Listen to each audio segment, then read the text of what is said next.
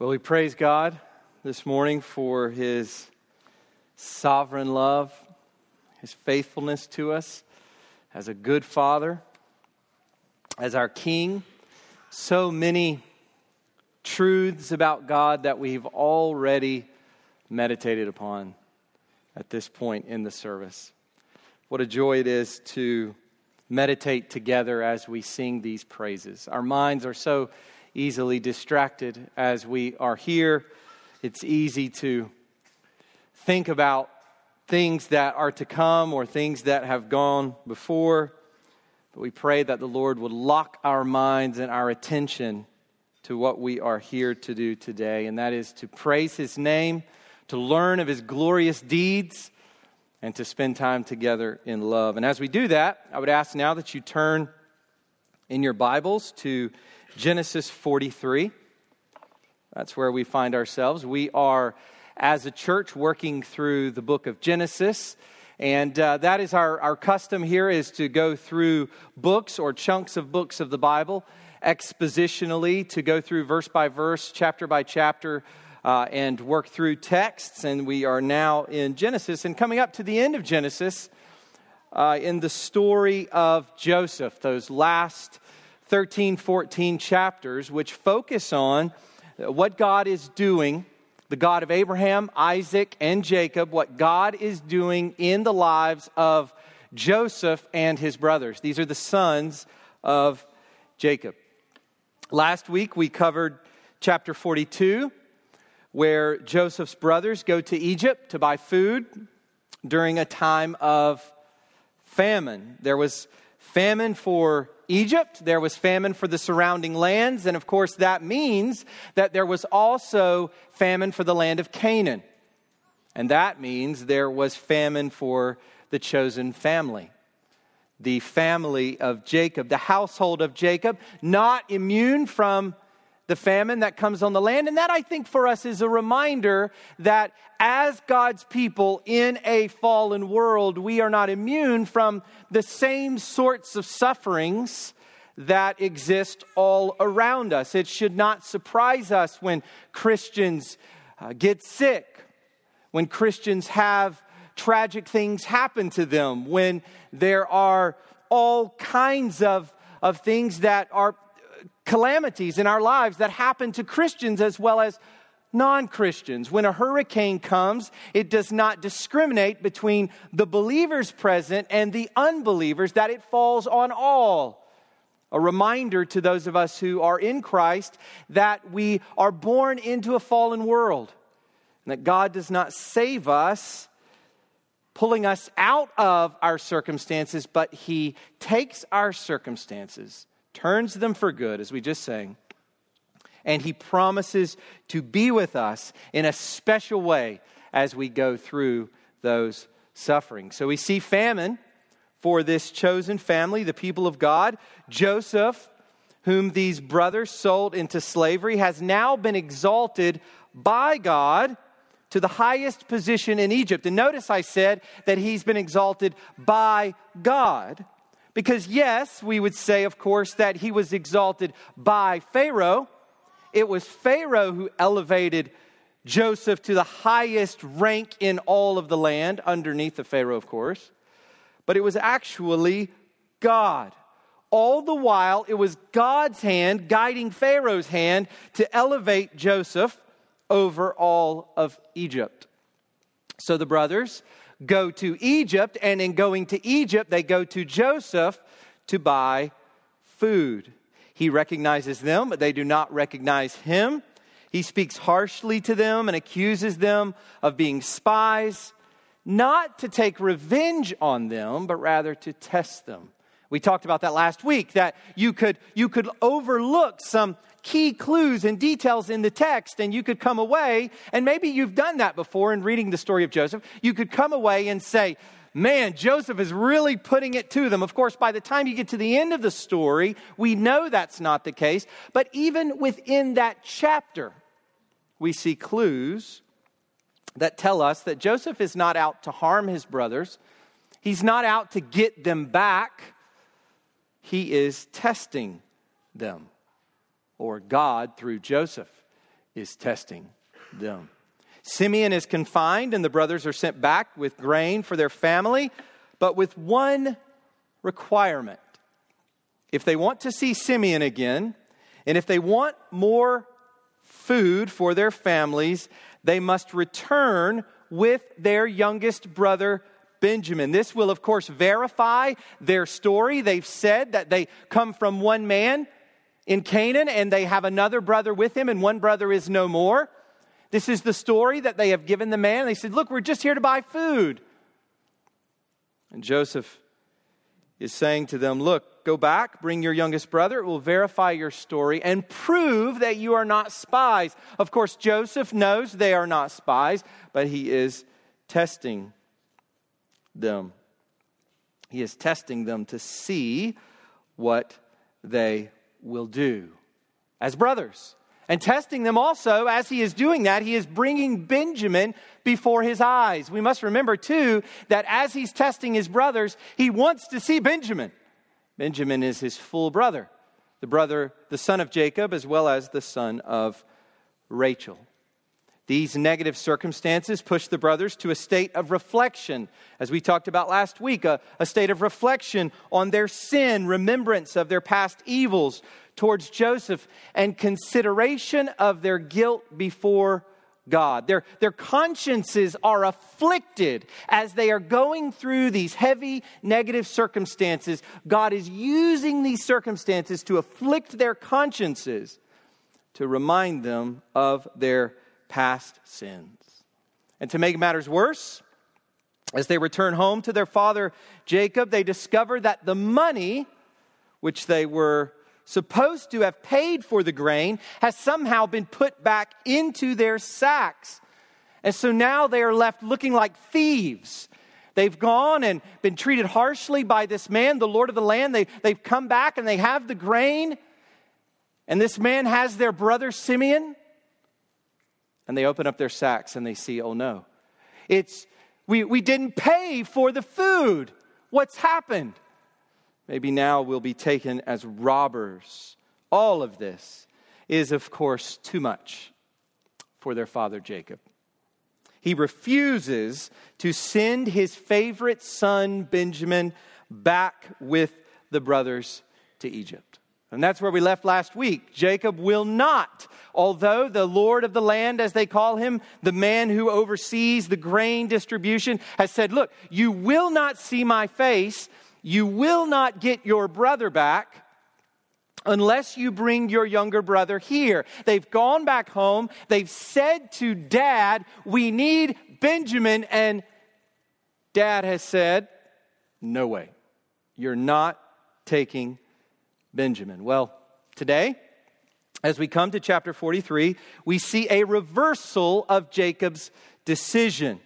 The brothers go back to Egypt to buy food, and this time they have their brother Benjamin with them. So he does. He does decide, I have to do this. I have to send Benjamin with my other sons to go and get grain in Egypt. So the title for the sermon this morning is Back to Buy, Guided by Grace. We're going to see this morning, I think, all over the text, but we're going to see how God's mercy and grace appear in every movement of the story. It's interesting. You can divide this whole story, chapter 43, you can divide it up really into three bits or three sections, three movements of this narrative. And in each of them, we have mention of God's grace, God granting, God's mercy, God's grace, and what God gives.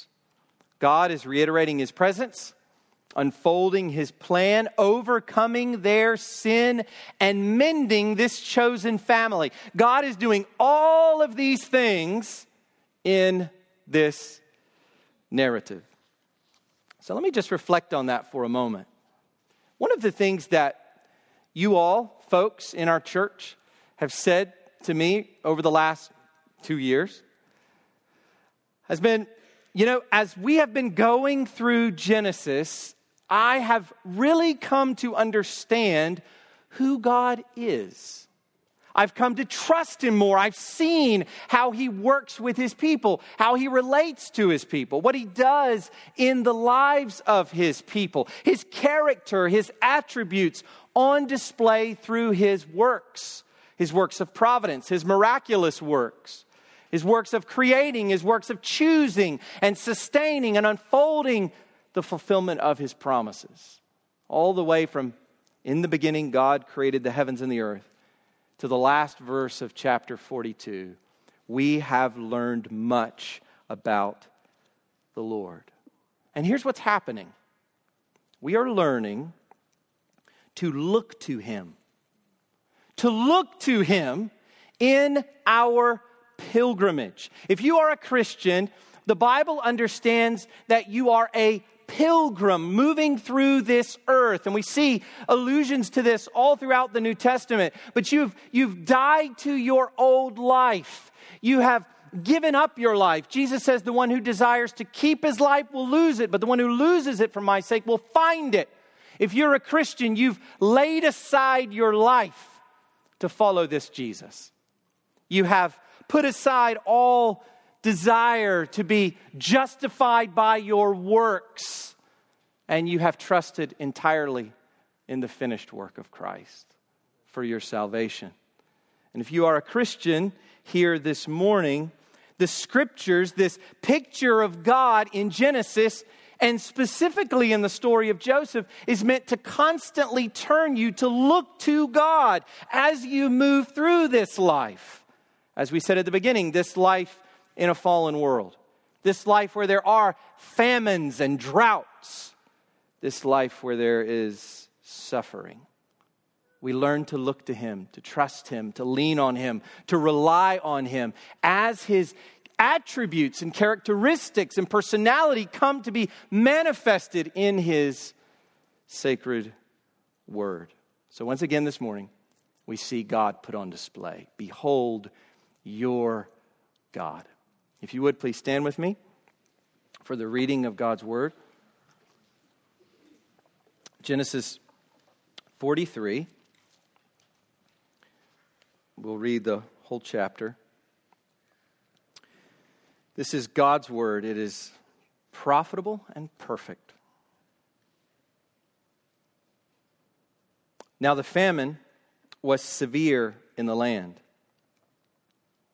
And when they had eaten the grain that they had brought from Egypt, their father said to them, "Go again, buy us a little food." But Judah said to him, "The man solemnly warned us, saying, 'You shall not see my face unless your brother is with you. If you will send our brother with us, we will go down and buy you food. But if you will not send him, we will not go down, for the man said to us, 'You shall not see my face unless your brother is with you.'"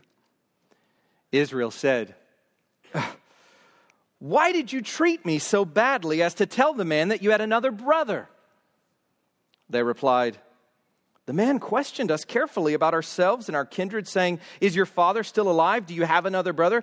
What we told him was an answer to these questions. Could we in any way know that he would say, 'Bring your brother down'?"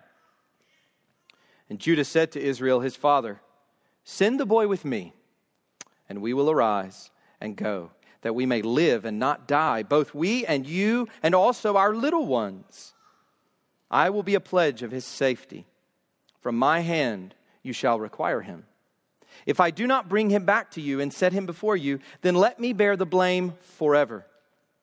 If we had not delayed, we would now have returned twice." Then their father Israel said to them, "If it must be so, then do this. Take some of the choice fruits of the land in your bags and carry a present down to the man, a little balm and a little honey, gum, myrrh, pistachio nuts, and almonds. Take double the money with you. Carry back with you the money that was returned in the mouth of your sacks. Perhaps it was an oversight. Take also your brother and arise. Go again to the man. May God Almighty grant you mercy before the man, and may he send back your other brother and Benjamin. And as for me, if I am bereaved of my children, I am bereaved. So the men took this present, and they took double the money with them and Benjamin. They arose and went down to Egypt and stood before Joseph.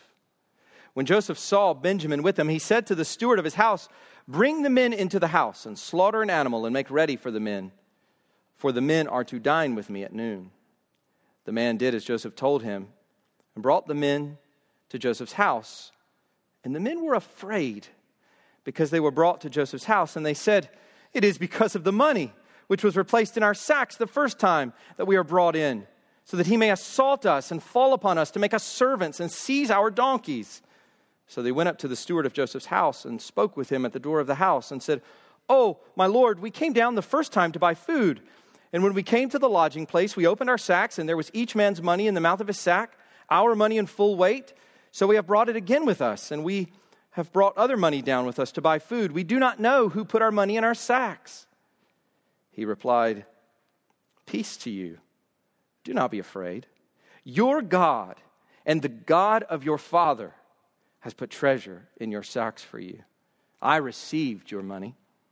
Then he brought Simeon out to them.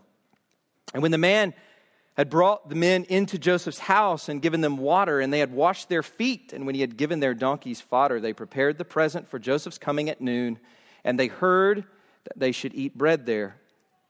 When Joseph came home, they brought into the house to him the present that they had with them, and bowed down to him to the ground. And he inquired about their welfare and said, "Is your father well? The old man of whom you spoke, is he still alive?" They said, "Your servant, our father, is well. He is still alive." And they bowed their heads and prostrated themselves. And he lifted up his eyes and saw his brother Benjamin, his mother's son, and said, "Is this your youngest brother of whom you spoke to me? God be gracious to you, my son." Then Joseph hurried out, for his compassion grew warm for his brother, and he sought a place to weep. And he entered his chamber and wept there. Then he washed his face and came out. And controlling himself, he said, "Serve the food." They served him by himself, and them by themselves, and the Egyptians who ate with him by themselves, because the Egyptians could not eat with the Hebrews, for that is an abomination to the Egyptians. And they sat before him, the firstborn according to his birthright, and the youngest according to his youth. And the men looked at one another in amazement. Portions were taken to them from Joseph's table, but Benjamin's portion was 5 times as much as any of theirs. And they drank and were merry with him. You can go ahead and be seated. It is interesting to preach through a long story like this one in parts, because you're kind of left hanging at the end of each sermon, at the end of each section. But we see here, I think, a contained unit as we come to chapter 43 that allows us a number of edifying reflections. So let's go to the Lord in prayer and ask for his grace as we come to this holy text. Father, we thank you for your word. We know from the mouth of Jesus that it is our food, that it is our means of sanctification, that it is words like these that Jesus refers to when he says, "Man shall not live by bread alone, but by every word that proceeds from the mouth of God." As he quoted from the Pentateuch, the Torah, the first 5 books of the Bible, in fighting the devil. Father, we thank you that we have these words, precious words, sweeter than honey, more precious than gold. We pray that you would use them this morning to convict us of our sin, and even more to raise us up in Christ, to raise us up from discouragement and despair, that we would know the love of Christ, which surpasses all understanding, that we would recognize with Paul that height nor depth nor anything in creation, no angel, no work of man can separate us from the love of God that is in Christ Jesus our Lord. That there is no condemnation for those who are in Christ Jesus. That our hearts would be warmed with this love. Warmed that we would hate sin. That we would trample on the wickedness that we find in this world and often in our own lives, in our own hearts. That we would hate it because of our love for you. Lord, we pray that your love for us would be put on display as we see your love for Joseph, for Benjamin, for Jacob, and for these 10 brothers. Frail sinners like us, and yet we see towering over it all the wonder of your grace, your mercy, your kindness to sinners. And so, God, we pray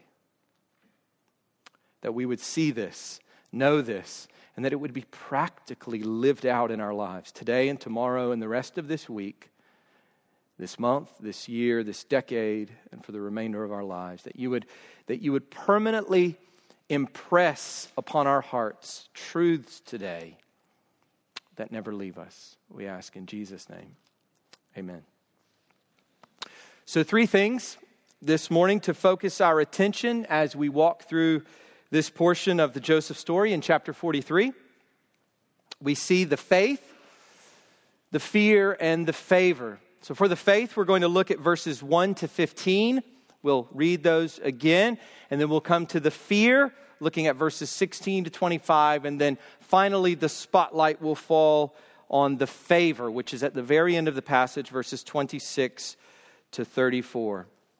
So let's look first at the faith. And I do want to read again verses 1 to 15 to bring these clearly into view. Now the famine was severe in the land, and when they had eaten the grain that they had brought from Egypt, their father said to them, "Go again, buy us a little food." But Judah said to him, "The man solemnly warned us, saying, 'You shall not see my face unless your brother is with you. If you will send our brother with us, we will go down and buy you food. But if you will not send him, we will not go down. For the man said to us, "You shall not see my face unless your brother is with you."'" Israel said, "Why did you treat me so badly as to tell the man that you had another brother?" They replied, "The man questioned us carefully about ourselves and our kindred, saying, 'Is your father still alive? Do you have another brother?' What we told him was an answer to these questions. Could we in any way know that he would say, 'Bring your brother down'?" Judah said to Israel, his father, "Send the boy with me, and we will arise and go, that we may live and not die, both we and you and also our little ones. I will be a pledge of his safety. From my hand you shall require him. If I do not bring him back to you and set him before you, then let me bear the blame forever. If we had not delayed, we would now have returned twice." Then their father Israel said to them, "If it must be so, then do this. Take some of the choice fruits of the land in your bags and carry a present down to the man, a little balm and a little honey, gum, myrrh, pistachio nuts, and almonds. Take double the money with you. Carry back with you the money that was returned in the mouth of your sacks. Perhaps it was an oversight. Take also your brother and arise, go again to the man. May God Almighty grant you mercy before the man, and may he send back your other brother and Benjamin. And as for me, if I am bereaved of my children, I am bereaved." So the men took this present, and they took double the money with them and Benjamin. They arose and went down to Egypt and stood before Joseph. Here we have severity and necessity.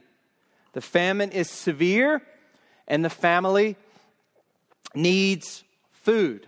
And as the head of the family, Jacob is responsible for ensuring the protection, the safety, the sustenance of his family. Jacob recognizes the great need. And once again, he calls on his sons to travel down to Egypt to buy grain. Jacob is quite old at this time. He's got these 10 young, strong sons, and they will go and do the heavy lifting that is needed for ensuring the family's survival. Go down to Egypt to buy grain. But there's a problem. Of course, we've seen this already. In the last conversation that Jacob had with his sons, he was entirely unwilling to send Benjamin. No, I refuse. There's absolutely no way I am sending Benjamin. So now Judah steps forward to remind him of the fact that they cannot return to Egypt unless they have their brother Benjamin with them. They need their youngest brother if they are to appear before the Lord of the land, if they are to receive back their brother Simeon from confinement, and if they are to get food to bring back to their household. This, of course, reopens the old wound in Jacob's heart. And Jacob rebukes them for even telling the man that they had a younger brother. You could have kept that quiet. Why in the world did you tell him that you had another brother? Why did you tell him about my precious Benjamin? You know he's the only one left of my favorite wife, Rachel. He didn't say all of that, but all of that is packed into there. These sons know they're not the favorite of their father. These sons know that their mothers are second-class wives. Only Rachel was the treasured wife. And if you're curious what in the world I'm talking about with all these wives, you'll need to go back and read about that with Laban and his household. But yes, Jacob had 4 wives in total, and Rachel was his favorite. Rachel had 2 sons, Benjamin and Joseph, and they are his father's favorite. As far as Jacob is concerned, Joseph has been killed, devoured by a wild beast, and now the only one left is Benjamin. Why did you even tell him about Benjamin? Jacob says. And of course, they have to defend themselves on this one. Their defense is that they simply answered the man's questions. Dad, we just told him what he asked us. I mean, we didn't know. How could we know he was going to say, you got to go back and get your younger brother? There's no way we could have anticipated that. Well, here they are, clamoring about this. And to cut through all the tension and get to the issue at hand, Judah does what Reuben had unsuccessfully tried to do earlier. Remember, Reuben had said to his dad, look, you can kill my 2 sons if I don't bring him back to you. A ridiculous thing to say, of course. Saying to his dad, you can kill your 2 grandchildren if I do not bring Benjamin back to you is absurd. But Reuben was saying, look, I'll take care of the boy. I'll ensure his safety. Well, to that, Jacob said, no way. But now we have Judah, and he is doing the same thing. He takes full responsibility for Benjamin's safety and return. So look at verses 8 to 9. Look at what Judah says. Send the boy with me, and we will arise and go, that we may live and not die, both we and you, and also our little ones. I will be a pledge of his safety. From my hand you shall require him, if I do not bring him back to you and set him before you, then let me bear the blame forever. That's what Judah says to his dad, and so Jacob resigns to the inevitable. What we have here is a sense of resignation. It is truly sad. I mean, if you could explore the depths of Jacob's suffering, we know that by the end of his life, he reflects on, short and hard have been the years of my life. Imagine the anguish. But he resigns to what he sees to be an inevitability. He must let go of Benjamin in order to save Benjamin even. And not just Benjamin, but everyone in his household. He must send Benjamin if the family is to buy more food. But as he had done with Esau many years before, he wants to appease the man. And so, in typical Jacob fashion, a very practical, proactive man, what does he do? He gives practical instructions to his sons. Bring the man a present. Take double the money. return the money that was put back in the sacks, and then have another set of money that you can use to buy more food. Return this to the man and bring this great present." And then we come to the heart of this section, Jacob's prayer. Short little bit, but it's the key to unlocking what's going on here, and in fact, what's going on in this entire chapter. We see this prayer from Jacob, and in looking at Jacob's prayer, we are seeing Jacob's faith. Verse 14, look at his prayer. "May God Almighty grant you mercy before the man, and may he send back your other brother and Benjamin. And as for me, if I am bereaved of my children, I am bereaved." One of the interesting things about going through Genesis like this, where we've had to walk alongside of Abraham, and he died. And then we walk alongside of Isaac, he died. We're walking alongside of Jacob, but we really haven't been walking alongside of Jacob for a while. We remember we were in the thick of it with Jacob. We were seeing God's faithfulness to Jacob very specifically in his circumstances. And we walked through all that happened there with his two sons killing all of that village. And then God brings them out and he's watching over them, putting fear in the hearts of all the surrounding peoples. We saw how God was with him with Laban and how he pulled him through that. Esau. So many instances of God's faithfulness, but we really haven't been with Jacob in a while. And now we go back to Jacob's theology. We go back to Jacob's experience of the Lord. And with this prayer, Jacob is doing three things. He's remembering, he's entrusting, and he is pleading. He's remembering, entrusting, and pleading. So let me say a bit about each of those. First, he's remembering. Notice what he says, or rather, notice how he refers to God. God Almighty. Goes all the way back to Abraham. In chapter 17, verse 1, God came to Abraham and said, in chapter 17, verse 1, this was a while ago, before Isaac was born, "I am God Almighty." This name for God goes back to the promises. It goes back to the God who chose a man who did not deserve to be chosen, who chose a man and made these lofty promises to him and then demonstrated all of these fulfillments of those promises. God Almighty was also on the lips of Isaac. You remember after Jacob had deceived his father Isaac, and then his father sends him away to go and get a wife, and this is what Isaac says to him. Chapter 28, verse 3, "God Almighty bless you and make you fruitful and multiply you, that you may become a company of peoples." And then as we're walking through the life of Jacob and we're seeing his struggles in chapter 35, verse 11, as Jacob is coming back to Bethel, remember God's faithfulness is most demonstrated in the fact that he brought him back to Bethel. He brought him back to the land as God promised him he would do. And this is what God says to Jacob: "I am God Almighty. Be fruitful and multiply. A nation and a company of nations shall come from you, and kings shall come from your own body." God Almighty to Abraham, God Almighty to Isaac, God Almighty to Jacob. Jacob is forced to remember the faithfulness of this God.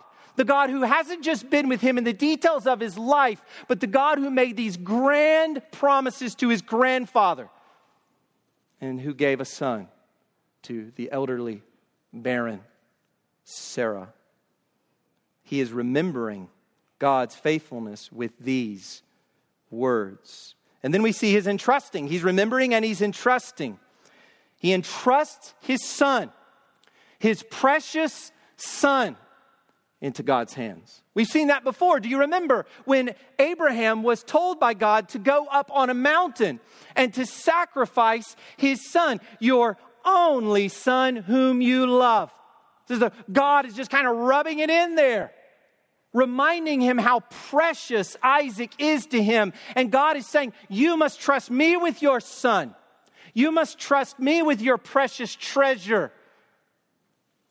I am your God Almighty, Abraham, entrusting Isaac, and now Jacob must entrust Benjamin to the hands of the Lord.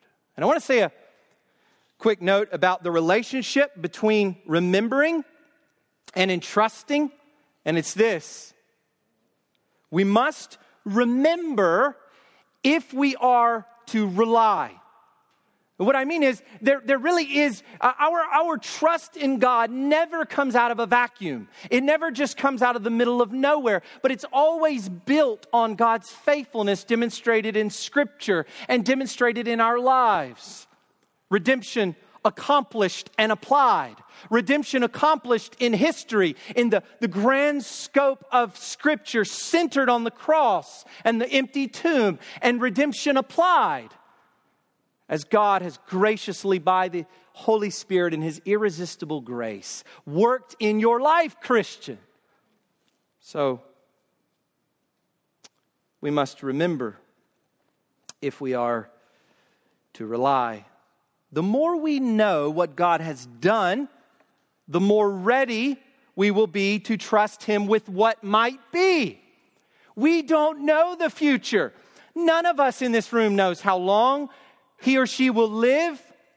None of us knows what tragedies and negative circumstances await us in the future. None of us knows what will happen with our children as they grow up. None of us.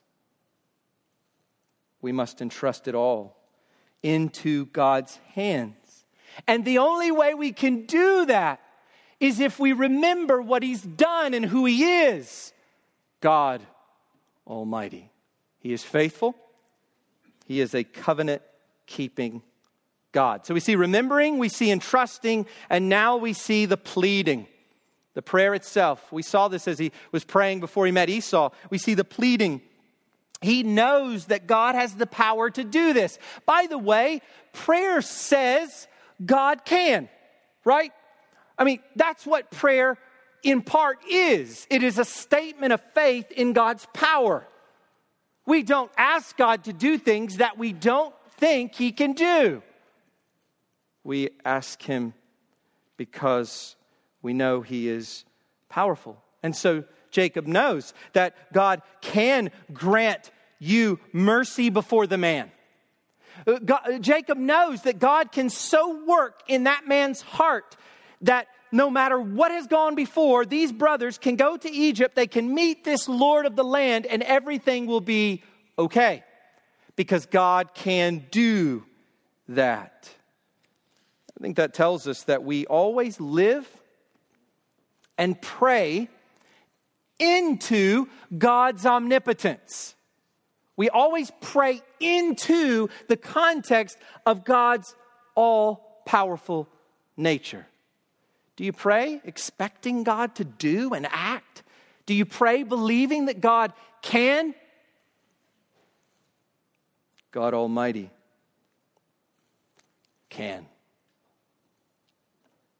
He can. And that is why we pray, Our Father in heaven.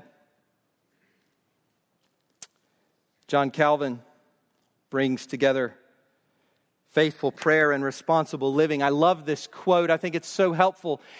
Calvin is so good as he goes through these stories at seeing little implications that shoot off of the lives of these people as he just goes through and explains what's going on in the text. And this is one I think that is particularly helpful as he observes what Jacob is doing. Listen to what he says. Having commanded his sons to do what he thought was necessary, he prayed that God would give them favor with the governor of the land, or the governor of Egypt. Here's the implication he draws out of that. We must note both these points whenever we are perplexed by anything. Are you perplexed this morning? Are you perplexed about something? Or are you anxious about something, turned here and there by something in your life? He says we should note both of these points whenever we are perplexed by anything. And here's what he says. We must not omit any of those things that are expedient or that may seem to be useful. And yet we must place reliance on God. This is wise living. This is wise living. For, he says, the tranquility of faith has no affinity with laziness. Now think about that. Do we sometimes hide behind faith to prop up laziness? I think so. Sometimes we take that idea of surrendering and trusting God and we just sort of let go and do nothing. Say nothing, read nothing, pray nothing even. God's got this. Oh, it sounds so holy. It sounds so pious. And yet it's just a mask for laziness. Consider what Calvin is trying to teach us here as he reflects on this instance of Jacob, that we have both and. We have something in which the tranquility of faith is put alongside of a kind of practical wisdom and stewardship that says, God has placed these things in my life. I will take hold of them and use them as I can, all the while trusting in his work on my behalf. I think it's convicting. It's convicting especially to what could be false piety. Before we move on, there's one thing we simply can't miss. Here we have a foretaste of Judah offering himself for Benjamin. I love this. Judah offering himself for Benjamin. Now we're going to get that more dramatically a little bit later. But this is substitution. Oh, it's so beautiful. Think about this. Judah is substituting himself for his brother. He's stepping in the place of Benjamin. And we'll see that, as I said, more clearly later. And I think it points us, of course, to the lion. The lion of the tribe of Judah, who offered himself for our safety. Father, I will bring them to you. I give my life in order that I might bring them to you, Father. This is Christ. He died for your safety, Christian. He died in order that you might not have to endure eternal death, separation from God in hell. He substituted himself in your place. His agonies on the cross were for you, Christian. His suffering, the turmoil of his heart, and the agony of his nerve endings, and the wrath he bore, the wrath of God he bore, treated as the vilest sinner on the tree as a substitute. All that wrath is for you apart from Christ. All that wrath absorbed in his death for us. Hebrews 2:9, the one who tasted death for us. 2 Corinthians 5:21, the one who became sin for us. The substitute, the substitutionary atonement for sin. Judah, here, a little picture pointing towards that great biblical reality. So we see the faith. Secondly, we move to the fear. Let's look at verses 16 to 25 for this. When Joseph saw Benjamin with them, he said to the steward of his house, "Bring the men into the house and slaughter an animal and make ready. For the men are to dine with me at noon." The man did as Joseph told him and brought the men to Joseph's house. And the men were afraid because they were brought to Joseph's house. And they said, "It is because of the money which was replaced in our sacks the first time that we are brought in, so that he may assault us and fall upon us to make us servants and seize our donkeys." So they went up to the steward of Joseph's house and spoke with him at the door of the house and said, "Oh, my lord, we came down the first time to buy food. And when we came to the lodging place, we opened our sacks. And there was each man's money in the mouth of his sack, our money in full weight. So we have brought it again with us. And we have brought other money down with us to buy food. We do not know who put our money in our sacks." He replied, "Peace to you. Do not be afraid. Your God and the God of your father has put treasure in your sacks for you. I received your money. Then he brought Simeon out to them, and when the man had brought the men into Joseph's house and given them water, and they had washed their feet, and when he had given their donkeys fodder, they prepared the present for Joseph's coming at noon, for they heard that they should eat bread there. In this second section of the narrative, we have the brothers' interaction with the steward of Joseph's house. They have now come to Egypt with Benjamin. Joseph sees them and tells his steward to bring them in and prepare a meal so that all of them can eat together with Joseph. Joseph and his brothers sharing a meal together. But this invitation, filled with welcome and hospitality, serves only to heighten the anxiety and fear of Joseph's brothers. What does this mean? All these people there gathered to get food, and they're just walking right up, getting their food, paying their money. Why in the world are we being invited into his house? What's going to happen? Yes, they have brought Benjamin as the man required, but maybe now he will attack them and enslave them because of the money that was put back into their sacks. Oh. You can feel their intense anxiety as they desperately take the initiative to defend themselves to the steward. Verses 20 to 22, they start, "Oh my Lord, we came down the first time to buy food," ... They give a full explanation, so desperate to convey to him, we are innocent, man. We didn't do anything wrong. When we connect this fear to last week's passage, we realize that the fear in their hearts, the fear of these brothers, is connected to their sense of guilt. Fear and guilt go together in the experience of these brothers throughout these chapters. These two things are wedded together. They recognize that God is ultimately behind these events and that what they did to their brother, Joseph, over 20 years ago did not escape God's notice. Fear of God and repentance is beginning to bubble up in the hearts of these men. I think there are two implications for us here. The first is this: God uses negative circumstances to facilitate repentance. So that is not to say that the negative circumstances that we experience in our lives are specifically tied to the need for us to repent of something. We know that God tests, and we know that we live in a fallen world, and it is a complexity of things going on anytime we fall into negative circumstances. We always look to the Lord. But we recognize this morning that at the very least, it gives us opportunity to pause when we're facing a challenge or trial or something that is just really heavy. It offers us an invitation to come to God with a repentant heart. To come to God recognizing that this is an opportunity God might be using in your life for you to repent over something specific. And to seek the Lord. To ask Him what He's doing. We may not get answers to those questions. And the end result is that we trust Him.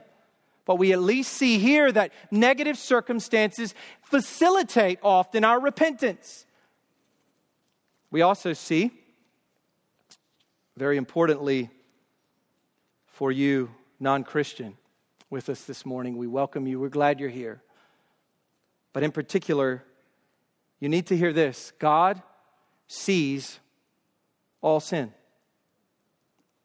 You may be hiding your sin from the police, from your spouse, from your children, from your friends. This goes for the Christian as well. God sees every sin. God judges all sin. God never just passes over sin.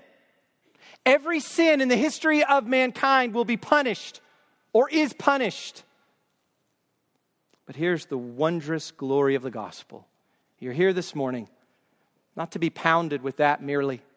You need to hear that because God will judge you for your sin. But you need to understand this. The good news of Christianity is that Christ came in order that he might bear that judgment for sinners like you and me. And so if you're here this morning and you're not a Christian, know this. God sees all your sin. He will judge in the end all your sin. But God forgives through Christ all your sin. The guilt of your heart, the guilt of your life can be given over to Christ as he takes the sin of his people and satisfies God's wrath on the cross. But this fear is met by relief. When the steward responds to them, verse 23, he replied, "Peace to you. Do not be afraid. Your God and the God of your father has put treasure in your sacks for you. I received your money." These words of comfort bring the brothers back to Jacob's prayer. God is guiding them with his grace. And to this relief is added the release of Simeon and the hospitality of that they are bathed and they are watered and their animals are fed. And so with their fears relieved, they prepare their present for the Lord of the land, who happens to be their brother. And that leads to our final point this morning as we finish up this chapter, the favor. Look at verses 26 to 34. When Joseph came home, they brought into the house to him the present that they had with them and bowed down to him to the ground. And he inquired about their welfare and said, "Is your father well, the old man of whom you spoke? Is he still alive?" They said, "Your servant, our father, is well. He is still alive." And they bowed their heads and prostrated themselves. And he lifted up his eyes and saw his brother Benjamin, his mother's son, and said, "Is this your youngest brother of whom you spoke to me? God be gracious to you, my son." Then Joseph hurried out, for his compassion grew warm for his brother, and he sought a place to weep. And he entered his chamber and wept there. Then he washed his face and came out. And controlling himself, he said, "Serve the food." They served him by himself and them by themselves. And the Egyptians who ate with him by themselves, because the Egyptians could not eat with the Hebrews, for this is an abomination to the Egyptians. And they sat before him, the firstborn according to his birthright, and the youngest according to his youth. And the men looked at one another in amazement. Portions were taken to them from Joseph's table. But Benjamin's portion was 5 times as much as any of theirs. And they drank and were merry with him. There's a lot here. Several things that I want us to see as this episode and the larger story comes to a close. First, we have a further extension of the hospitality, kindness, and relief. In other words, we have further answer to Jacob's prayer. From the brother's perspective, Jacob's prayer is being answered. Do you see that? There's a veil, as it were, between everything going on the Jacob-Joseph side, on the Jacob and the brother's side, and the Joseph side. And from the brother's perspective, they are witnessing the unfolding of God's faithful answer to their father's prayer. They are being received in the warmest possible way. Joseph expresses concern for their welfare and the welfare of their father. He blesses Benjamin and then shares a meal with them as they are seated separately because of this taboo among the Egyptians. So we see that.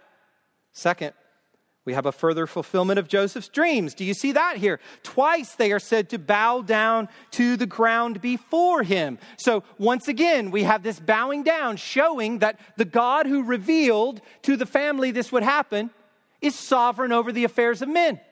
It is happening as God had foretold.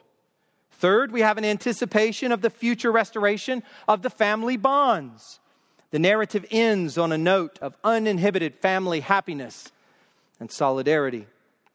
And they drank and were merry with him. It really is an incredible picture. Here are these foreigners, as far as they think.